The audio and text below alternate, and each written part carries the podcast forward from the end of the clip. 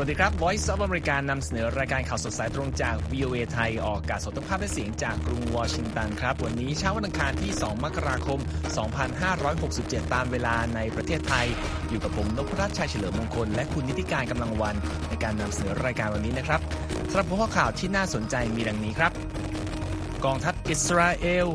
เตรียมถอนกำลังบางส่วนออกจากกาซาเร็วๆนี้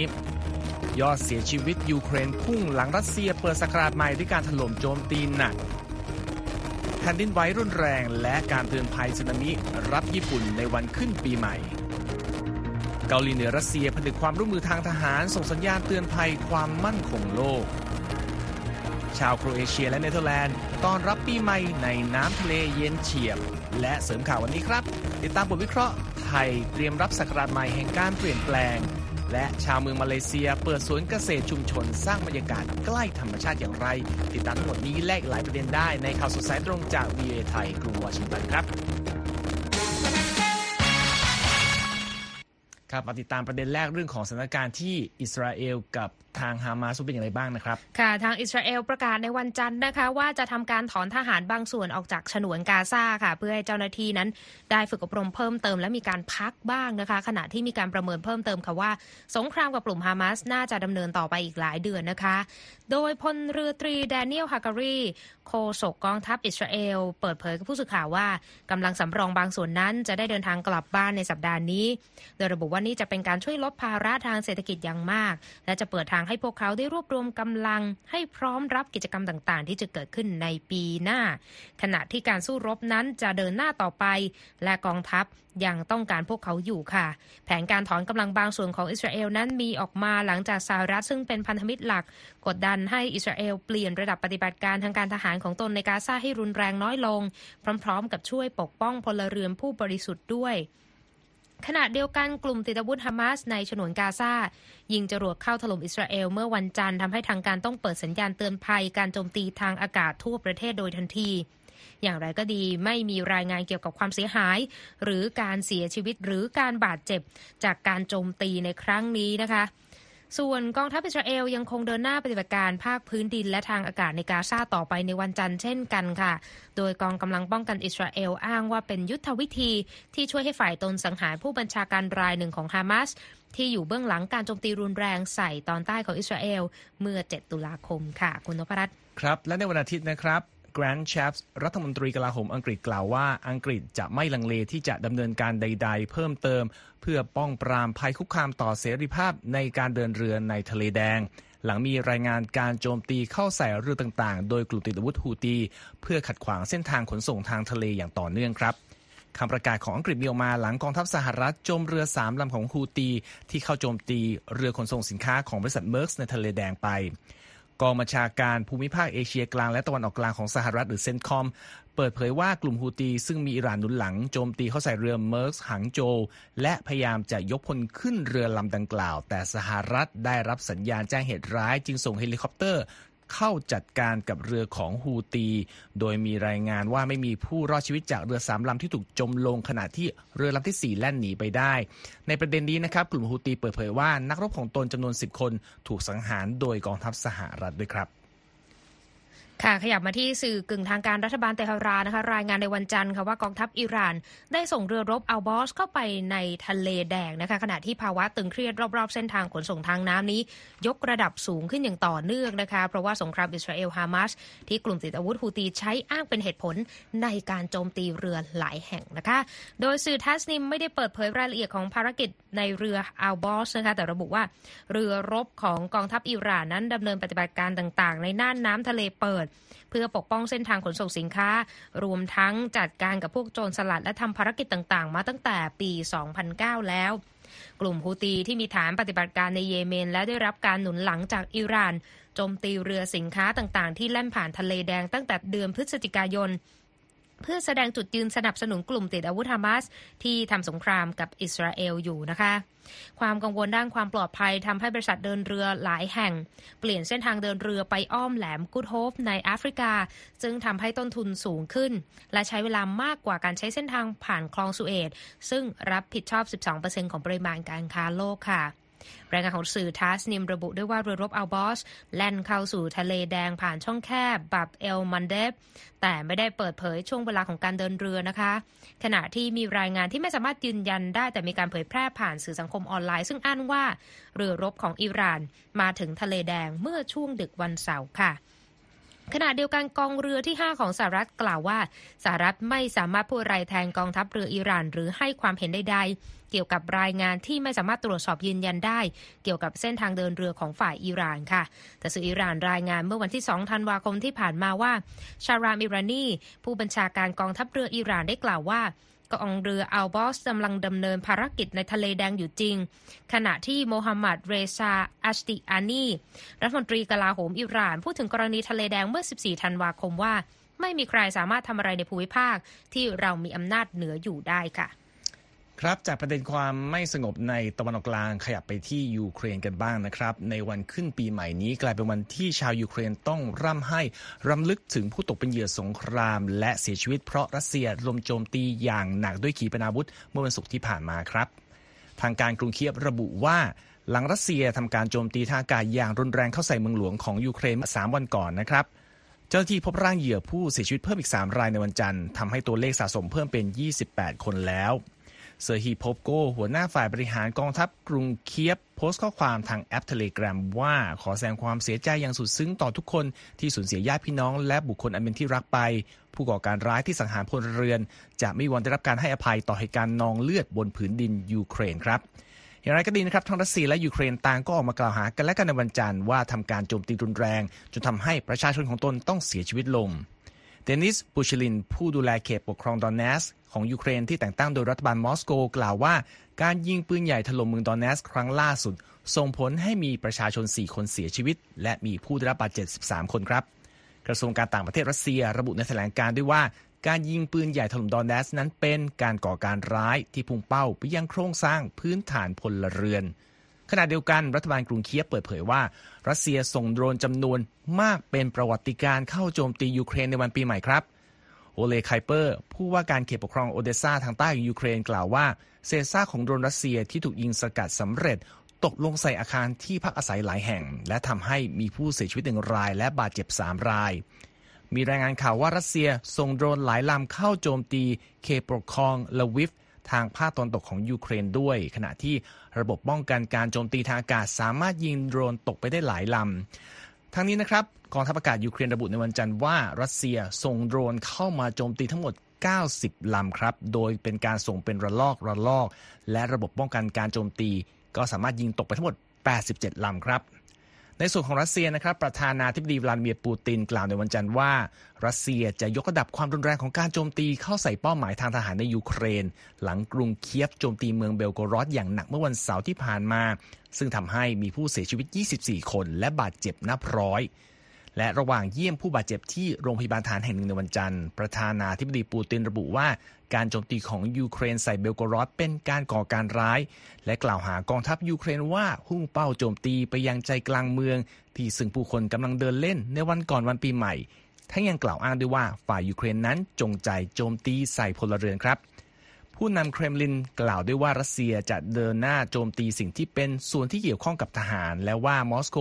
ต้องการให้สงครามที่ดำเนินมาเกือบ 2 ปีนี้จบลง แต่ย้ำว่าต้องเป็นไปตามเงื่อนไขของเรา ตามการรายงานของสื่อทัสของรัฐบาลมอสโกนะครับขณะเดียวกันประธานาธิบดีโวโลดีเมียร์เซเลนสกี้ระบุในแถลงการวันขึ้นปีใหม่ว่า ในปี 2024 นี้รัสเซียได้รับรู้ถึงความเกรี้ยวกราดของยูเครนจากการระดม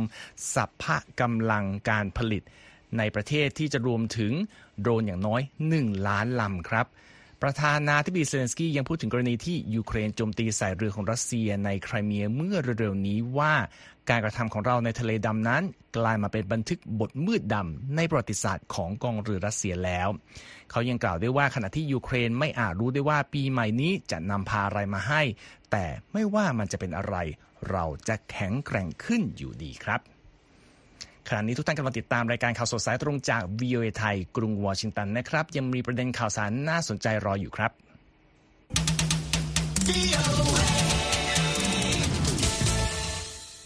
ขยับกลับมาที่เอเชียกันบ้างนะครับ ในวันจันทร์นี้ข่าวใหญ่เรื่องหนึ่งก็คือเรื่องของ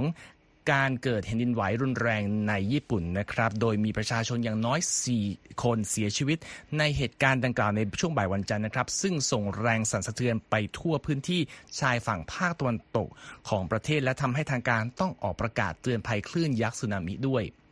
หน่วยงานด้านอุตุนิยมวิทยาของญี่ปุ่นรายงานว่าเกิดแรงสั่นสะเทือนหลายสิบครั้งที่ก้นทะเลญี่ปุ่นนอกชายฝั่งจังหวัดอิชิคาวะและจังหวัดใกล้เคียงอื่น ๆ ขณะที่แผ่นดินไหวความรุนแรงระดับ 7.6 นี้ยังทำให้เกิดเหตุไฟไหม้ และการถล่มของอาคารหลายแห่ง ในพื้นที่ชายฝั่งภาคตะวันตกของเกาะฮอนชู ซึ่งเป็นเกาะหลักของญี่ปุ่นครับ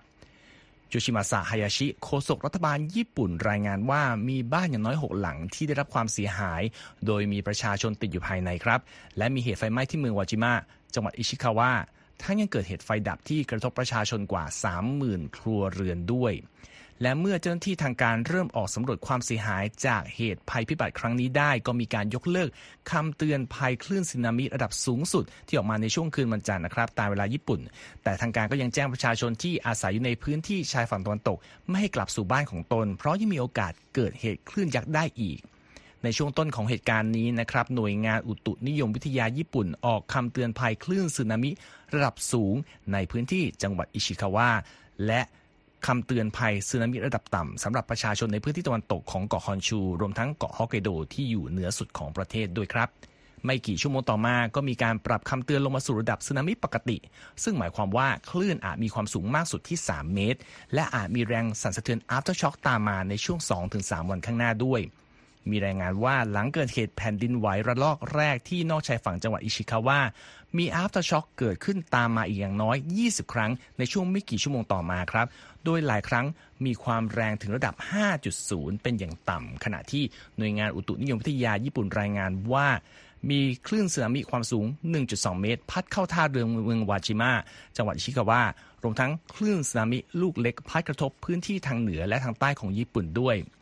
เหตุแผ่นดินไหวรุนแรงครั้งนี้ทำให้ทางการตัดสินใจปิดการจราจรบนถนนหลวงสายหลักบางเส้นที่ใกล้กับจุดศูนย์กลางการสั่นไหวครับ และมีการระงงับบริการรถไฟความเร็วสูงชินกันเซ็น ที่วิ่งระหว่างกรุงโตเกียว และจังหวัดอิชิคาวะเป็นการชั่วคราว ก่อนจะมีการกลับมาเปิดบริการต่างๆอีกครั้งในช่วงเย็นวันจันทร์ครับ นอกจากญี่ปุ่นแล้วรัสเซียก็เป็นประเทศนะครับที่ออกคำเตือนภัยสึนามิสำหรับเกาะซาคาลิน ซึ่งตั้งอยู่ทางเหนือของญี่ปุ่น เช่นเดียวกับที่จังหวัดคังวอนของเกาหลีใต้ และบางพื้นที่ของเกาหลีเหนือด้วยครับ ถึงเวลาของบทวิเคราะห์ที่ VOA จัดทำเป็นการมองประเทศไทยที่ สองประเด็นที่จะเกิดการเปลี่ยนแปลงต่างๆ ในด้านภูมิทัศน์การเมืองแล้วก็สังคมของไทยนะครับ หลังจากเกิดสายลมแห่งการเปลี่ยนแปลงในช่วงปีที่ผ่านมา และคุณนิติการครับ ในแง่ของเศรษฐกิจเนี่ยปี 2024 จะนำมาซึ่งการเปลี่ยนแปลงอย่างไรในประเทศไทยบ้างครับ หลายคนจับตาใกล้ชิดนะคะ เรื่องทิศทางเศรษฐกิจไทยว่าจะไปในทิศทางไหนนะคะ เพราะว่าทางนายกรัฐมนตรีของไทยนายเศรษฐาทวีสินก็ได้ให้คำมั่นในการมุ่งเน้นเรื่องการพัฒนาเศรษฐกิจนะคะ โดยธนาคารโลกคาดการณ์ค่ะว่าเศรษฐกิจไทยจะเติบโตได้ราว 3.2%ในปี 2024 นะคะ โดยเมื่อปีที่แล้วการเติบโตของเศรษฐกิจไทยก็ถือว่ายังไม่สดใสนักค่ะ โดยขยายตัวในกรอบ 2.5%ถึง 3%นะคะ โดยนโยบายที่ได้รับความสนใจก็คือโครงการเติมเงินผ่านกระเป๋าเงินดิจิทัล 10,000 บาท หรือว่าดิจิทัลวอลเล็ตที่จะมอบให้กับคนไทย 50 ล้านคนในปี 2024 เพื่อกระตุ้นเศรษฐกิจท้องถิ่น ขณะที่ผู้สังเกตการต่างคลางแคลงใจถึงศักยภาพของนายกรัฐมนตรีคนที่ 30 ของไทย ในการกระตุ้นเศรษฐกิจของประเทศนะคะ ซึ่งนายประวิทย์โรจนพฤกษ์นักข่าวอุโสจากข่าวสดอังกฤษให้ทัศนะกับ VOA ว่าช่วงเวลาพักผ่อนของรัฐบาลเศรษฐาดูเหมือนจะหมดลงแล้ว และประชาชนจะคาดหวังผลลัพธ์ที่รัฐบาลจะกระตุ้นเศรษฐกิจอย่างไร หลังจากภาวะเศรษฐกิจที่ซบเซามาเกือบทศวรรษ ภายใต้ระบอบการปกครองแบบทหารนะคะ โดยหนทางเดียวที่อาจจะเป็นไปได้ก็คือ การลงทุนจากต่างชาติค่ะ โดยที่ผ่านมานายกเศรษฐาได้พบกับประธานาธิบดีสหรัฐโจไบเดน และแสวงหาการลงทุนจากบริษัทเทคโนโลยียักษ์ใหญ่อย่าง Google และ Microsoft นอกจากนี้เขายังได้พบปากกับประธานาธิบดีสีจิ้นผิงของจีน และประธานาธิบดีวลาดิเมียร์ปูตินแห่งรัสเซีย เพื่อหวังกระตุ้นการค้าและการท่องเที่ยวของประเทศนะคะ โดยที่นายกของไทยนั้นเลี่ยงที่จะเลือกข้างบนความตึงเครียดทางการเมืองระดับโลก แต่ต้องการส่งสัญญาณให้โลกรู้ว่าประเทศไทยนั้นเปิดกว้างสำหรับภาคธุรกิจต่างๆ ค่ะ ครับพูดถึงประเด็นนี้ก็ต้องมาดูเรื่องของธุรกิจการท่องเที่ยวนะครับ ว่าโอกาสที่จะฟื้นตัวในปี 2024 เนี่ยมีอะไรต้องกังวลบ้างไหมครับคุณนิติการ ถือว่าเป็นอุตสาหกรรมสำคัญของไทยนะคะเพราะว่าตัวเลขในปี 2019 นะคะนักท่องเที่ยว 39 ล้านคน เดินทางเยือนไทยทำรายได้เข้าประเทศเป็นฟันเฟือง คิดเป็นสัดส่วน 12%ของ GDP ประเทศ โดยนับตั้งแต่นายกเศรษฐาเข้ามาบริหารประเทศนะคะได้พยายามกระตุ้นการท่องเที่ยวด้วยการผ่อนคลายเงื่อนไขวีซ่าให้กับนักท่องเที่ยวในตลาดใหญ่ ๆ อย่างเช่นจีนรัสเซียและอินเดีย โดยประเทศไทยก็ตั้งเป้าว่าจะมีนักท่องเที่ยวต่างชาติมาเยือน 27 ล้านคนภายในปี 2024 นี้นะคะ ในทัศนะของแกรี่โบเวอร์แมนนักวิเคราะห์ด้านการท่องเที่ยว เชื่อว่าประเทศไทย จะพอใจกับตัวเลขนักท่องเที่ยวต่างชาติที่มาเยือนในปีนี้ค่ะ แต่ว่าไทยเองก็ต้องมีการพัฒนาในเรื่องการท่องเที่ยว เพื่อให้สามารถแข่งขันได้เช่นกัน โดยบอกว่าการท่องเที่ยวในเอเชียตะวันออกเฉียงใต้ในปี 2024 จะเป็นปีที่มีการแข่งขันสูงนะคะ และแต่ละพื้นที่ก็จะต้องสร้างความหลากหลาย มีกลยุทธ์รองรับนักท่องเที่ยวทั้งระยะสั้นและระยะยาว ซึ่งการหาจุดสมดุลในเรื่องนี้ถือว่าเป็นสิ่งที่ท้าทายอย่างยิ่งนะคะส่วนประเด็นความท้าทายหรือว่าปัจจัยที่ต้องกังวลเนี่ยคือ เรื่องของการรับมือกับเหตุรุนแรงอย่างเหตุยิงกราด ที่เกิดขึ้นเมื่อเดือนตุลาคมปีที่แล้ว ซึ่งมีนักท่องเที่ยว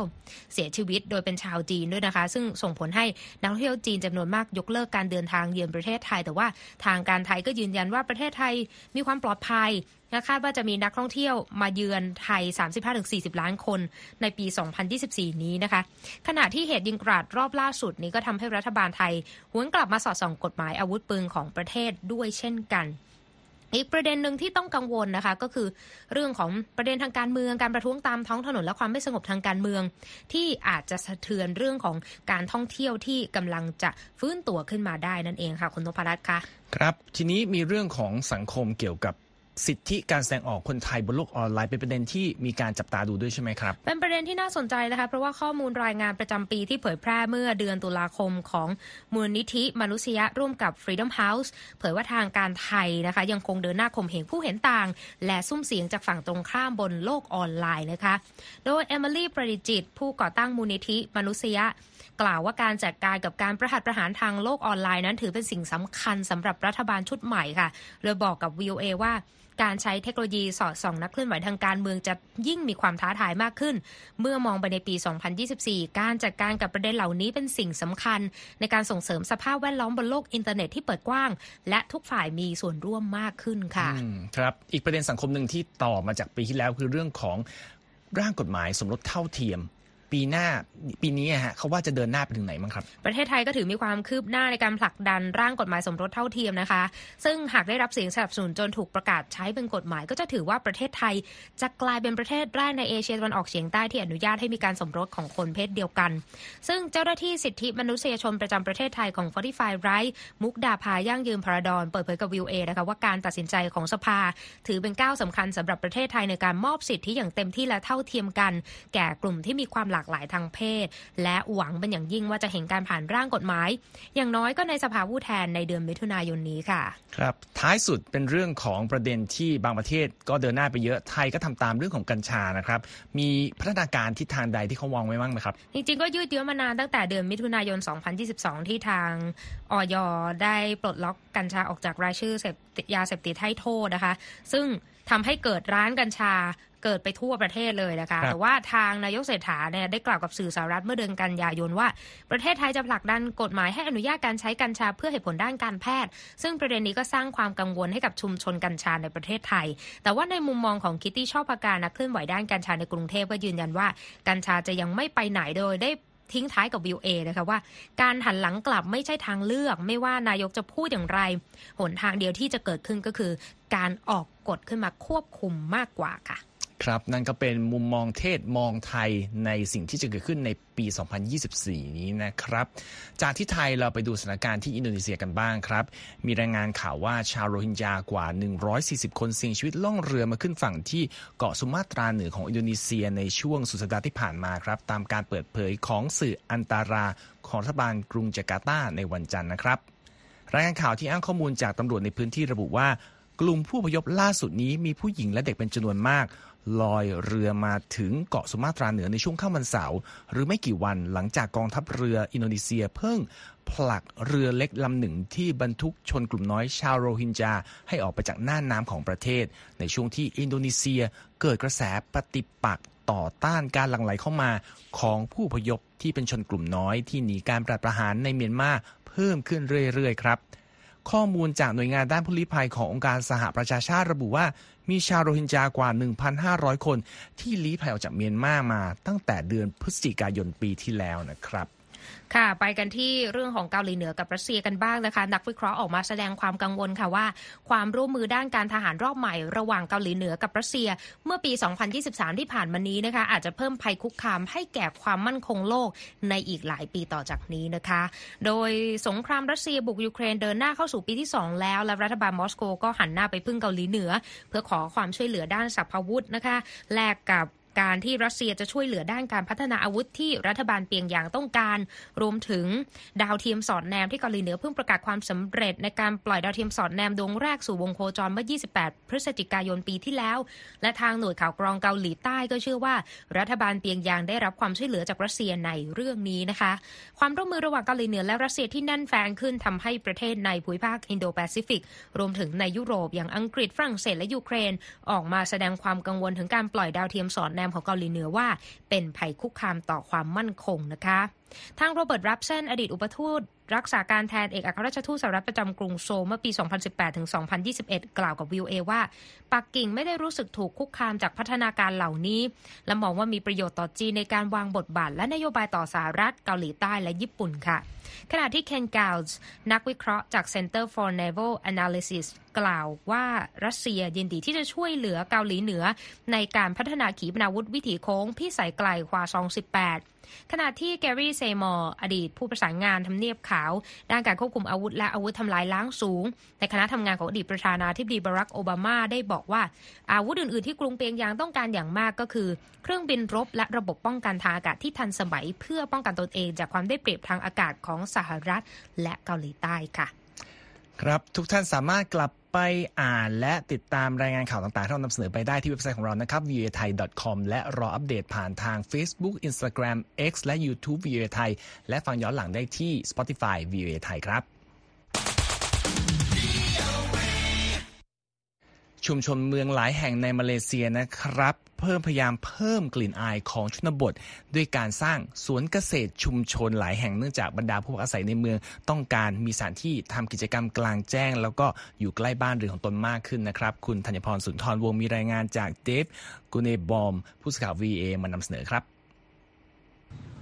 ศูนเกษตรชุมชนแห่งหนึ่งที่อยู่นอกเขตกรุงกัวลาลัมเปอร์ ซึ่งเป็นเมืองที่ใหญ่ที่สุดของมาเลเซีย เป็นสวนชุมชนที่มีขนาดไม่ถึง 1 เอเคอร์ โดยในสวนจะมีทั้งผักและผลไม้สด ตั้งแต่มะพร้าวไปจนถึงมะเขือยาว ซึ่งนับว่าเป็นการพลิกฟื้นที่ดินได้อย่างเหลือเชื่อนะคะ เพราะชาวบ้านในละแวกใกล้เคียงต่างบอกว่า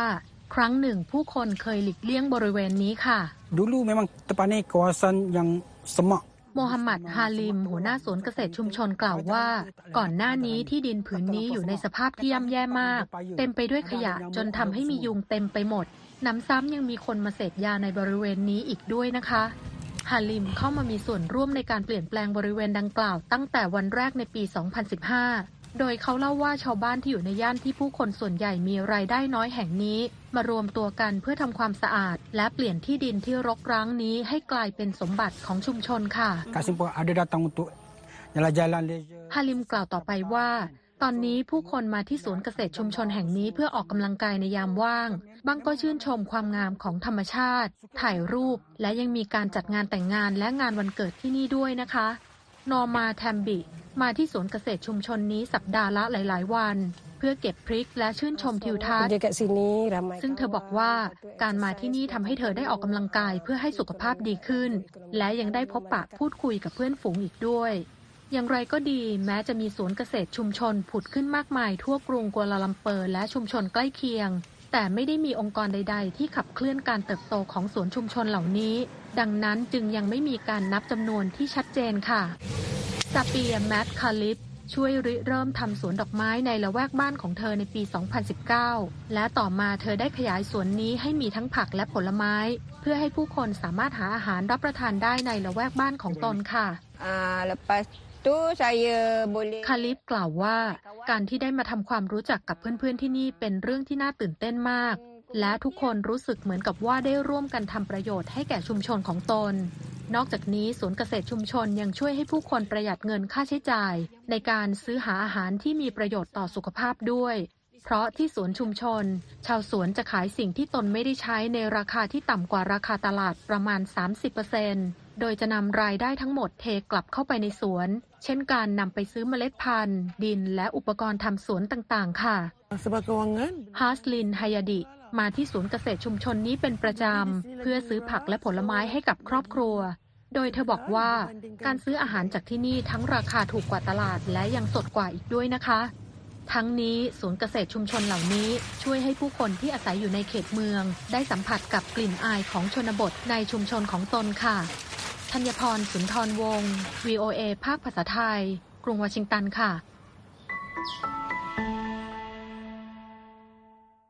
ขอบคุณครับคุณธัญพร ค่ะ มาส่งท้ายนะคะว่าในวันปีใหม่ร่างกาย หลายคนอาจจะต้องการปะทะกับความเย็นนะคะ เช่น ชาวโครเอเชียและเนเธอร์แลนด์ที่ต้อนรับปีใหม่ในน้ำทะเลกันเย็นเฉียบเลยค่ะ โดยการฉลองปีใหม่นะคะก็เกิดขึ้นที่โอโอปาติยาของโครเอเชียประชาชนในพื้นที่ก็รวมถึงนักท่องเที่ยวหลายสิบคน ก็เลือกที่จะไปทำประเพณีดั้งเดิมค่ะ คือไปว่ายน้ำในทะเลเอเดรียติก ในอุณหภูมิคือประมาณ 15 องศาเซลเซียสนะคะหลายคนก็เลือกใส่ชุดว่ายน้ำลายขวางแบบดั้งเดิม แล้วก็สวมหมวกซานตาคลอสกันแบบพร้อมเพรียงเลยนะคะ ดูครับจากเอ่อรูปที่เราออนแอร์กันอยู่ในกระดาษนี้นะคะ หลายคนบอกว่าคนที่อยู่บนบกเนี่ยน่าจะสู้ชีวิตกว่านะ เพราะว่าอากาศเนี่ยหนาวระดับ 9 องศาเซลเซียสนะคะแล้วก็การผ่อนคลายหลังจากลงไปดำน้ำไปว่ายน้ำเย็นๆ ก็คือกลับขึ้นมาบนบกเพื่อดื่มแชมเปญอืมให้ความอบอุ่นกับร่างกาย ส่วนที่เนเธอร์แลนด์ ฉลองปีใหม่แบบเย็นเยือกเหมือนกันนะคุณนพรัตน์ครับประชาชนนับร้อยไปกระโดดว่ายน้ำในทะเลเหนือตามประเพณีท้องถิ่นในวันที่หนึ่งมกราคมเหมือนกัน แต่ว่าเขาก็ไม่มีการแบบนัดกันแต่งตัวเหมือนกับที่โครเอเชียที่จะมีเสื้อลายขวางแบบที่เห็นแบบนี้นะคะครับแต่ว่าส่วนใหญ่เนี่ยเลือกที่จะไปชุดว่ายน้ำปกติบิกินี่บ้างอะไรบ้างอืมแต่ว่าก็สวมหมวกแดงให้เข้ากับเทศกาลก่อนจะไปเล่นน้ำอ่าในทะเลที่เมืองซานด์วอร์ตนะคะ ซึ่งอยู่ทางตะวันตกของกรุงอัมสเตอร์ดัม อุณหภูมิน้ำทะเลก็เบาๆ 8 องศาเซลเซียสนะคะครับแต่ว่าก็ดูแล้วไม่น่าจะมีใครหนาวนะคะ ออกไปในแนวสนุกสนานกันอืมมากกว่าคุณนพรัตน์ครับก็เป็นการต้อนรับปีใหม่อีกแบบหนึ่งที่ต่างจากการดื่มกินเที่ยวนะครับ ก็นำมาฝากกันในข่าวสดสายตรงวันนี้ครับก็หมดเวลาแล้ว ผมนุพรัชเฉลิมมงคลดิฉันในที่การกำลังวันต้องลาไปก่อนครับ สวัสดีครับ สวัสดีค่ะ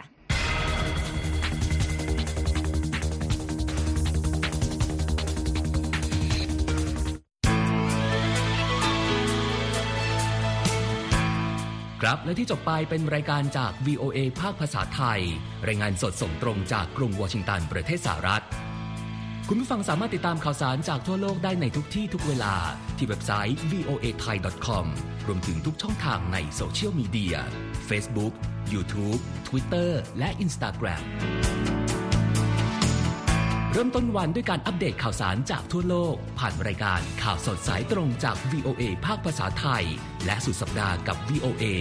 ทั้งยังเรียนรู้เรื่องราวทางวัฒนธรรม และไลฟ์สไตล์ผ่านรายการภาษาอังกฤษแบบอเมริกันของเรา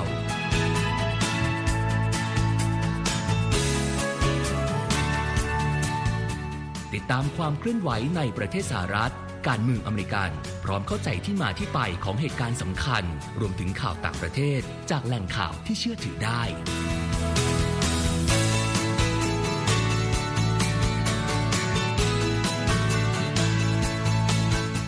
นอกจากนี้ VOA ยังมีบทสัมภาษณ์และคอนเทนต์แบบ Exclusive จากบุคคลที่น่าสนใจหลากหลายวงการ และยังมีเรื่องราวของคนไทยในประเทศสหรัฐอีกด้วย